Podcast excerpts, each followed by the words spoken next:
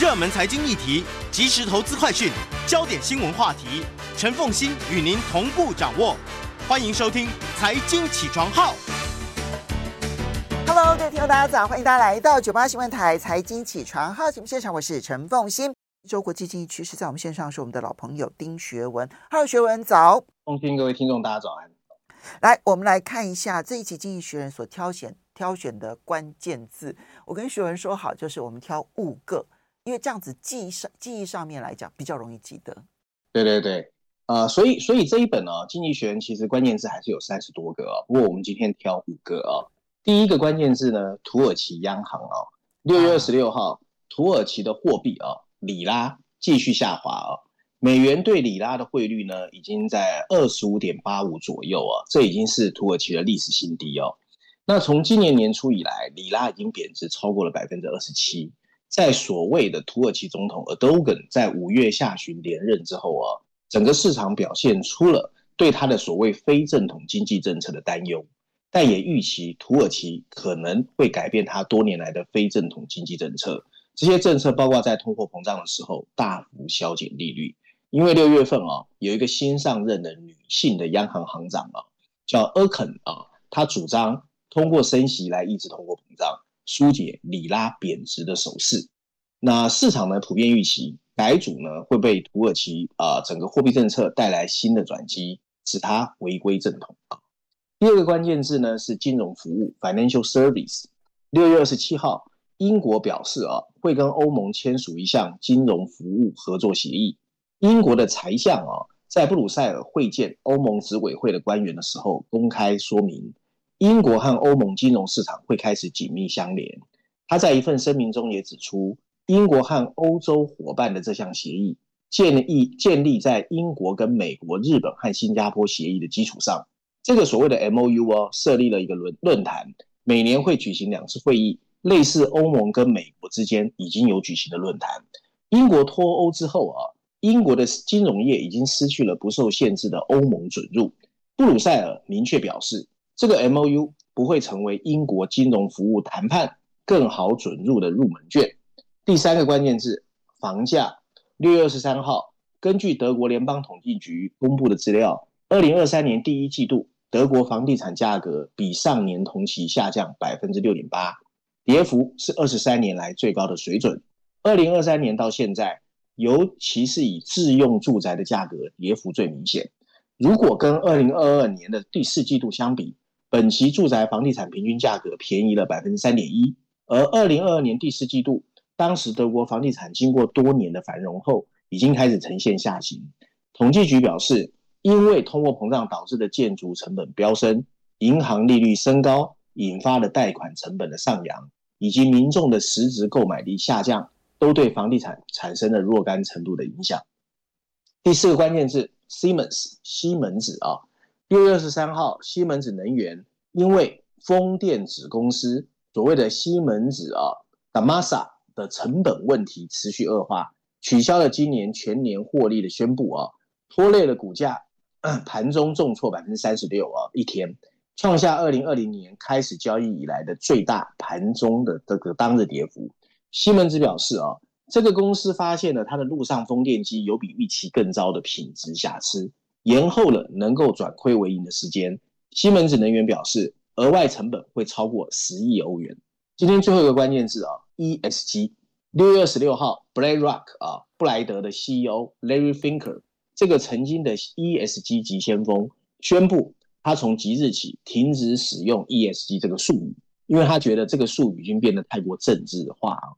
Larry Finker 是在。有美国达沃斯论坛称号的所谓阿斯彭思想节上表示，这家全球最大的资产管理公司并没有改变它在 ESG 问题上的立场。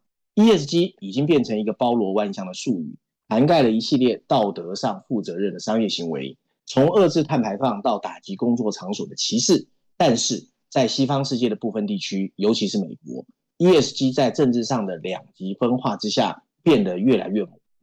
有关气候变化问题，BlackRock 将寻求一个新的平衡。除了继续投资化石燃料公司，他也会敦促他们采取能源转型的计划。到二零三零年，至少有四分之三的投资会部署在那些有着科学目标的证券发行人，来尽减少全球温室气体的排放。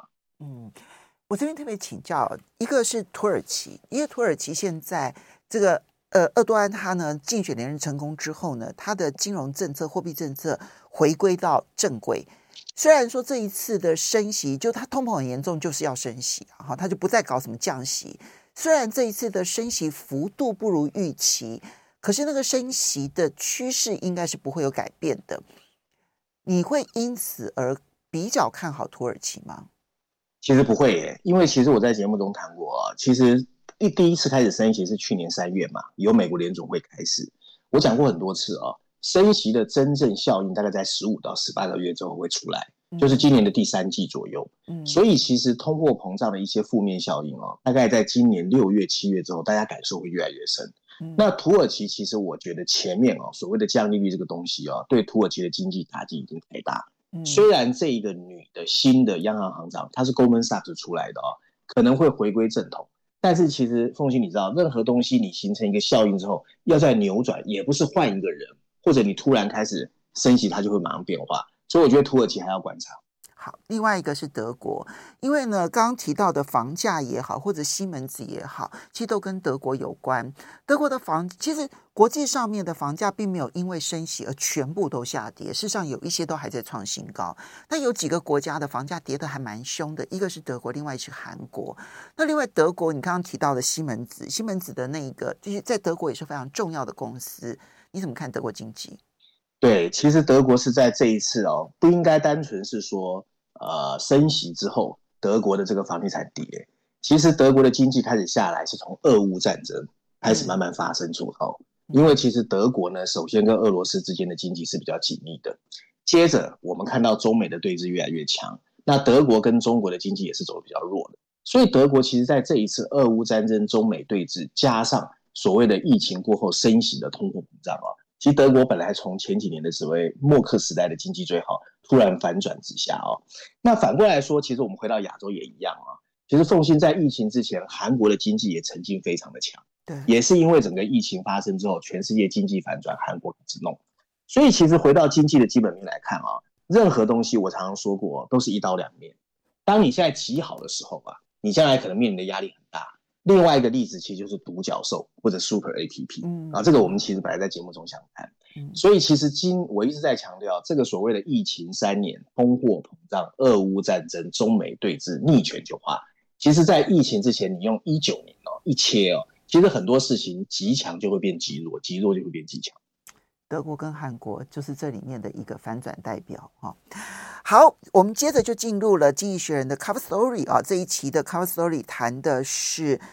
气候变迁跟经济成长之间的权衡两难，还在谈这个话题哦。嗯，对，其实因为台湾 最近一两个礼拜比较热的话题是性骚扰，还有总统选举嘛。可是凤馨，你知道，其实二十二号跟二十三号在法国巴黎哦，马克宏有开了一个所谓的气候融资峰会。没错，没错，就是他出来，全世界其实你一直喊 ESG，一直喊所谓气候变化，钱没有，钱怎么办？这个马克宏，我们要给他按一个赞哦。对，所以经济学人这一次选这个封面故事，主要是 based on 二十二号、二十三号的所谓巴黎气候融资峰会啊。OK，那这一次经济学呢，它把它放在全球版本的封面故事，因为又有两个呃封面故事啊。那其实主要呢有三篇文章，在绪论板块第一篇第九页，十四页的 briefing 专文，还有财经板块第一篇第五十四页，所以其实内容蛮多的啊。那我们把它稍微 summary 之后，跟大家讲一下。我先跟大家讲一下所谓封面设计哦，大家在封面设计上会看到啊，在浩瀚无际的一大盘所谓的风力涡轮机的下面啊，有一个瘦弱的啊，因为皮肤黑黑的，应该是非洲小孩的背影啊，拿着一个水桶啊，很无助的望向远方。他的头顶上面的几个大字哦，我觉得写得非常好。他写的是 “Hard truths about green growth”，有关绿色增长的残酷事实。他要告诉我们，现在其实气候变化到底。情况怎么样？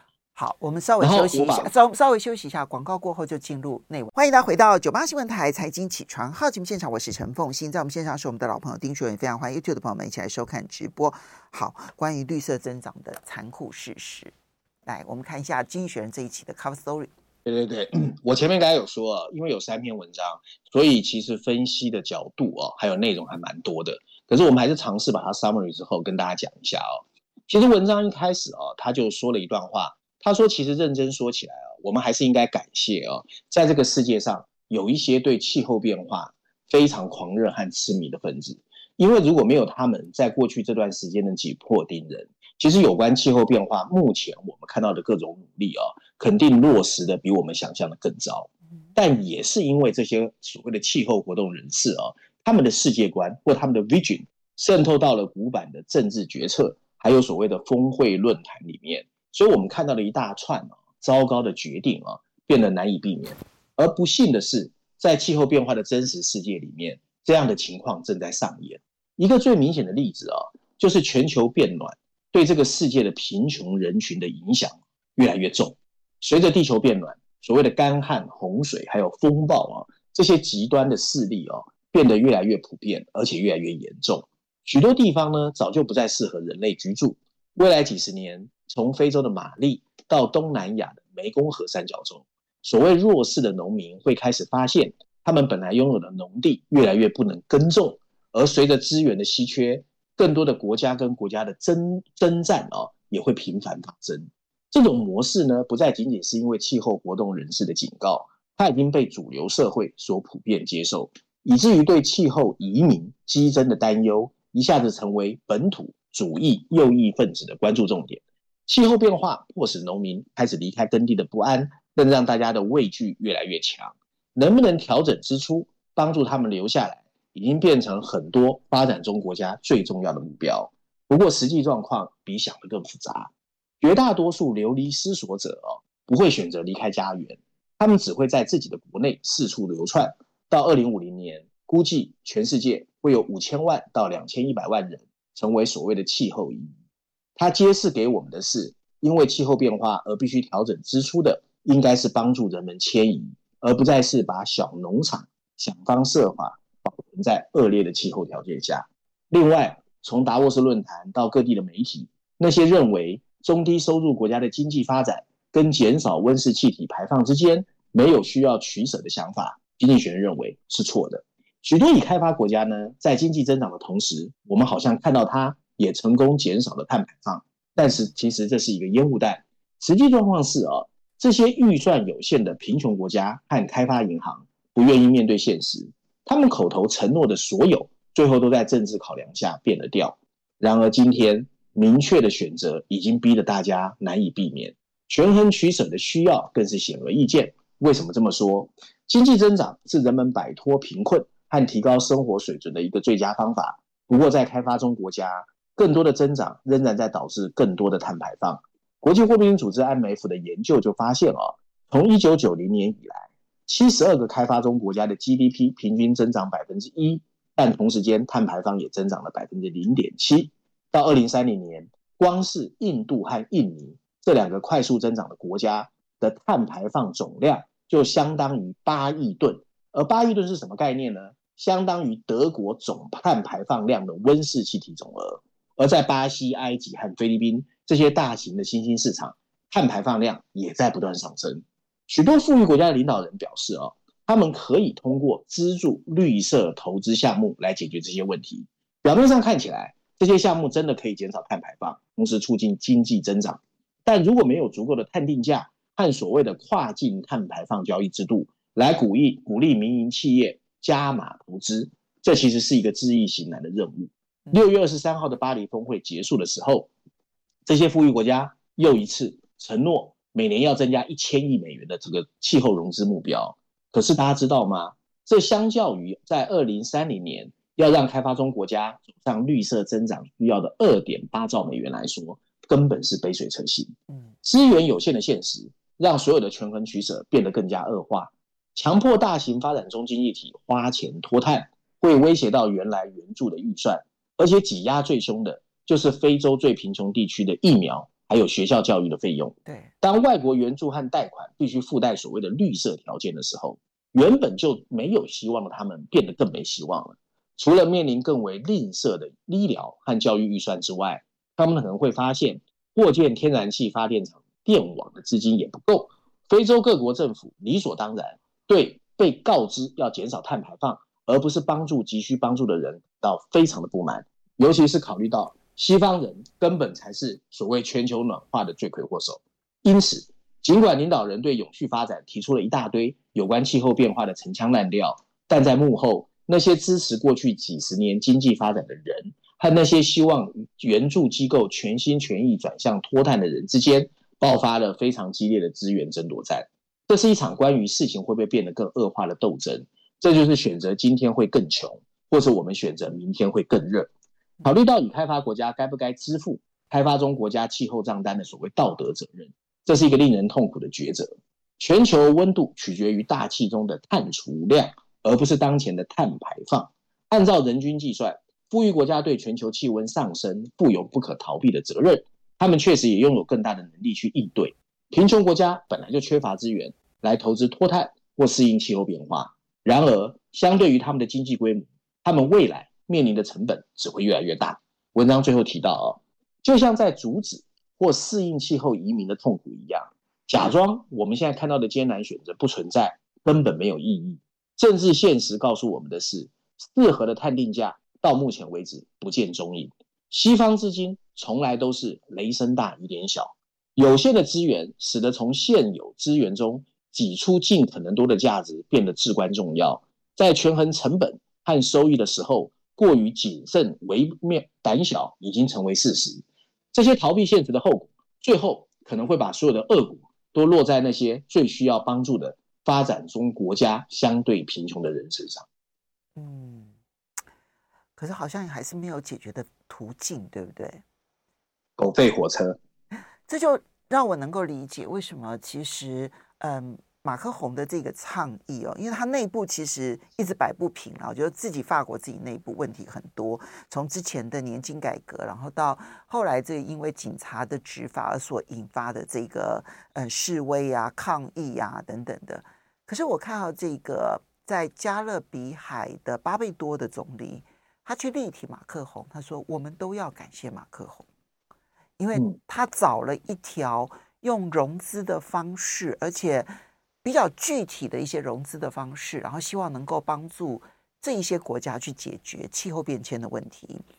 可是坦白说，即便是他有这样的努力，可是经济学人也知道说，这个努力很珍贵，但是恐怕能够得到的效果很有限，因为已开发国家现在。”自己都焦头烂额，恐怕都空不出手来做这件事情。对对对，所以这个峰会上哦，其实世界银行跟 IMF 的总裁都有开口大骂，就是骂那些政治人物，就是骂，其实骂声很大声的。对，真的。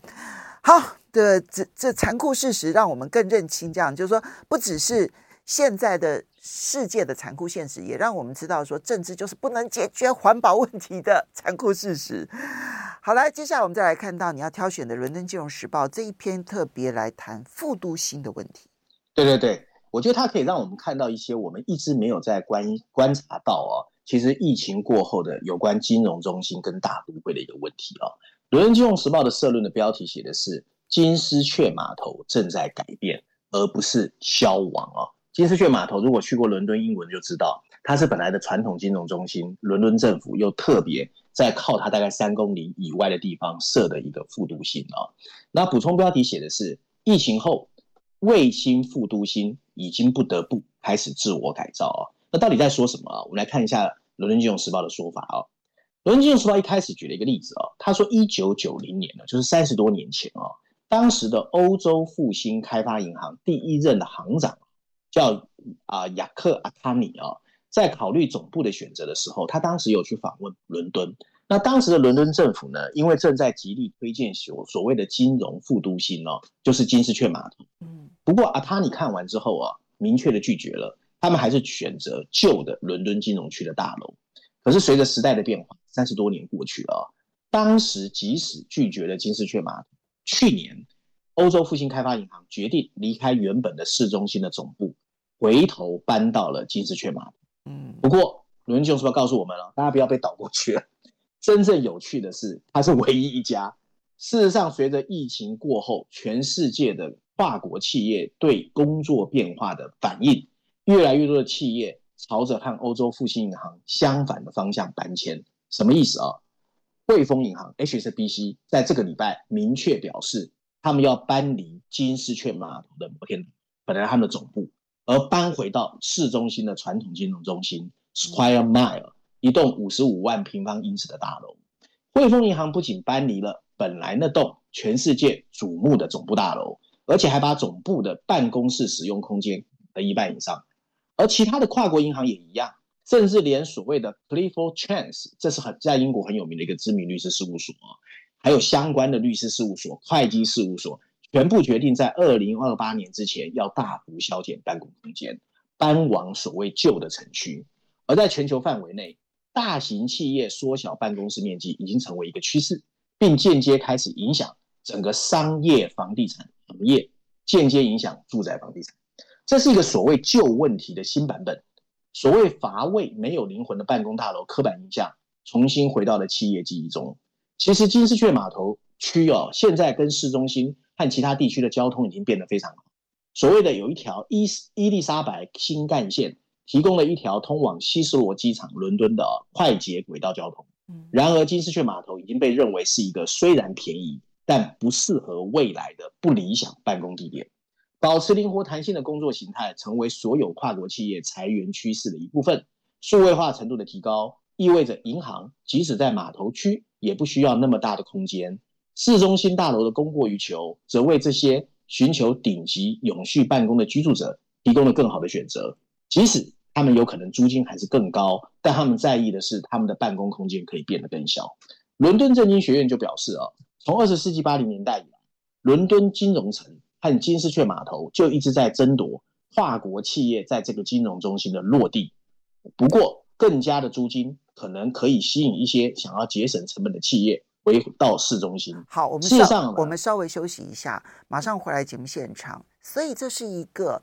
都市的旧城区跟新城区的一个竞争，欢迎大家回到九八新闻台财经起床号节目现场，我是陈凤欣，在我们线上是我们的老朋友丁学文，非常欢迎 YouTube 的朋友们一起来收看直播。好，伦敦金融时报的社论去谈的是伦敦以及它原本的卫星副都心，然后金丝雀码头，他们都在抢夺这一些跨境金融机构到那边去设立总部，可是这里面看起来。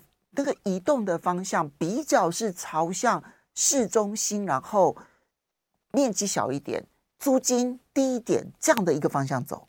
对啊，其实凤馨，你简单来看，就是本来大家都往新一计划去搬嘛，现在大家开始往民生东路、东华南路搬回去，那原因是什么？就是心态变保守啊。所以，我们继续来看《伦敦金融时报》怎么说。他说：“事实上啊，后疫情时代，居家办公开始盛行，大企业开始纷纷裁员。”再加上所谓的 ESG 可持续发展的目标，全球越来越多的跨国企业正在抛弃大规模的办公空间。按照全球房地产很有名的顾问公司叫 Knight Frank 啊，在上个月发布的调查显示，大约有百分之五十以上的跨国企业计划在未来三年最少要减少办公面积十 percent 到二十 percent。这个趋势呢，肯定会间接影响到整个房地产行业，挑战原本的副都心商业模式。甚至重塑全球所有的都会形态。金丝雀码头并不是唯一一个面临这种压力的案例，它也不是没有准备啊。按照房地产经纪公司 Savills 的这个报告啊，巴黎的 La La Défense 是欧洲最大的办公大楼新的开发区，它也被贴上了毫无吸引力的标签。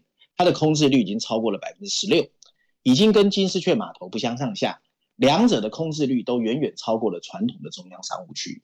而巴黎市中心的其他空置率大概在百分之三左右，纽约更是举步维艰。从纽泽西俯瞰哈德逊哈德逊啊这个河的啊房都心啊副都心空置率超过了两成以上。在欧洲各地，你无论从阿姆斯特丹到慕尼黑，从疫情爆发以来，边缘的所谓新区都输给了传统的老牌中心，这会考验全球政府。你怎么去振兴所谓的经济衰退？La Défense 啊，计划建造更多的住宅楼、餐馆和都市的公园，它把它改成变成多元化啊。金丝雀码头已经摆脱了传统以银行为主的组合。事实上，十年前啊，金融机构在金丝雀码头有百分之七十，现在只剩百分之五十。这个组织跟伊甸园项目呢联手改造公共空间，新增休闲设施，整个地区有三已经有三千五百个居民住进去。而三年前，这是金融中心，根本就没有人会住在这里。嗯，他们还计划在北码头建造更多的住房，建一所小学，还有一个新的生命科学区。整个转型啊，其实充满痛苦。办公室的价格必须下降，才能让所谓的往住宅或者是所谓新创实验室的空间转型变得可行。但是金丝雀码头的商店和活动计划，使得整个计划好像啊，一个只能一个礼拜啊营运。一个礼拜的所谓旅游胜地哦，有交通数据就显示哦，它的整个通往金丝雀码头的这个地铁流量，在每一个礼拜的周末没有人去。尽管伦敦金融城试图提高周末的吸引力，但金融大楼仍然难以获得四分之一以上的人流流量。文章最后一句话最有趣哦，他说：“穿着西装的专业人士离开的压力，让金丝雀码头已经变成一个更加多元化、繁荣的新中心。”而这个从伦敦东区废弃码头废墟中崛起的地区，不得不再次展开它的另外一次新的改造。这恐怕是全世界都市的面貌，因为哎，对，全世界的企业，你刚刚讲的就是那个心态，心态转趋于保守，所以在各方面精打细算，要保守应对，包括了办公室租金成本。那我的办公室如果可以减少它的面积的话，何乐而不为？嗯，好，那么嗯，这个当这个《经济学人》的欧洲跟美国版的 cover story 谈的是瓦格纳的兵变啊，那这个因为在政治上谈很多，因为后面这一个文章我觉得还蛮重要，就是谈人工智慧跟生产力，这是一个很重要的一个判断，就人工智慧到底对于生产力的帮助有多大，因为这会决定每一家公司投资多少在人工智慧上，而的相关的设备等等。那么，对于未来的经济生产力又会有什么样子的影响？这对台湾来讲影响太大。我们先听这一篇好了。OK，对，其实这一本经济学里面哦，他也花了蛮大的篇幅在讲人工智慧哦。我刚跟凤欣在广告时间还聊天说，现在股市这么好，其实跟实际状况好像有点反差哦。那这次对，这次经济学用了三篇文章，分别在序论第三篇第十一页，另外呢三十页的美国板块 Lexing 专栏哦。还有商业板块第一篇第四十八页哦，三篇文章讲这个议题哦。它主要把人工智慧现在的实际状况，尤其在企业界帮我们盘点一下哦。文章一开始就说，二零一零年带给我们不少充满奇迹的科技。你譬如说，我们现在都在使用的平板电脑、iPad 啦、四 G 啦、智慧型手机啦，还有现在最新的人工智慧。不过经济学认为啊，在过去十年，创新型公司接受新科技的动作比较大。但是有很多大型的企业哦，或者成熟的企业，其实还是不动如山，我行我素哦。所以代表说，新科技对所谓的经济效率或生产力其实帮助不大。不过这一波人工智慧的情况呢，经济学发现不一样。去年年底，人工智慧聊天机器人 ChatGPT 出现之后，一下子就吸引了数百万的用户，接着一个月之内超过了一亿用户。到现在已经超过九亿用户，相当于全世界人口的百分之十哦，超过百分一半以上。那有一些企业开始啊，把人工智慧纳入了营运之中。科技企业投入巨资加入战场，实体公司就是成熟的企业也是这样。瑞士银行 UBS 就估计啊，连达美乐披萨，你现在都开始使用人工智慧，提高订单交互的准备性、准确性。从今年年初以来，S M P 五百指数中和人工智慧相关的企业已经上涨了百分之十一以上，对整个 S M P 五百指数的上涨贡献了百分之四十六。当然，它的潜力非常的大。可是，要想让人工智慧真正在经济体中扩散，经济学人认为还需要更多的时间才有办法普及。但这个还需要经济学人的分析呢 S M P 五百指数中大概有七十家公司到现在还是没有对人工智慧产生兴趣。根据最近对美国和加拿大的调查，三分之一的中小企业根本没有任何尝试生成式人工智慧的明确计划。更多的证据表明，ChatGPT 的热潮有可能已经在消退。那人工智慧到底能不能兑现承诺啊？经合组织 OECD 已经提出许多的方法，鼓励各国政府改善人工智慧的普及，包括通过更好的教育、提高商业投资的计划和竞争政策的改变。科技企业也在努力让人工智慧更便宜、更好使用。事实上，即使是最强大的科技，也需要一些时间来普及。更迭替代本来就是一个代价高昂、复杂而且痛苦的过程。所以文章最后提到，在许多由政府营运或严格监管的行业，你譬如说医疗保健、教育和建筑业，这些企业决策者和工会常常会抵制新科技的部署，因为他们担心会失业。经济学人相信，随着时间的推移，人工智慧可以很好的改变我们的生活和工作方式，但真正的普及而且创造提高经济效率跟生产力的道路，其实看起来还很长。所以他只是认为。短线上面来讲，大家太过热了，但是就长线的那个温和上涨是可预期的，他还是看好吗？对，对对对。但是大家如果有兴趣哦，商业板块第一篇里面它有一个模型，经济学人的模型，OK，去分析美国企业每个企业用的情况。好，所以它这里面其实就它的扩散效应，刚刚几个数字就包括了，嗯，标普五百企业当中，其实都是大型企业哦。那么当中还有七十家，其实从头到尾就没有考虑过要生成式 AI，对不对？哈，然后三分之一的中小企业，美国跟加拿大的，到目前为止根本没有办法投入。我觉得是没有想过要投入，但更重要是要投入，其实是有门槛的。好，那根本没有办法投入。这个其实要等到它所有的相关运用变得更加便宜，而且更加的。就是有太多比较多的应用场景出现，然后让所有的人知道怎么去运用它。好，短热，但是中长线并不看淡就对了哈。最后简单的说一下普京的，嗯、就是 Cover Story 谈到瓦格纳兵变铺路的普京的缺弱点是什么？我们三十秒把它结束吧。对了，大家看到封面设计就知道啊，又是把他痛骂一顿，所以你看他那个雕像已经开始龟裂剥落啊。他基本上就是说，这一次啊，这么一个佣兵集团，二十四小时可以整个横扫俄罗斯，距离那个普丁只有两百公里，代表普丁的领导统一开始出了问题，然后又把他痛骂了一顿。大概文章内容就是这样。那，基本上他反映出来的普丁的这个权威确实是受到了这个影响，但是就如同乌克兰有一些这个。这些这些军队的军人说啊，为什么只有二十四小时？为什么不能够延长多一点？对，这个其实就知道说他对战场的影响可能是不同面向的。好，我们要非常谢谢大家。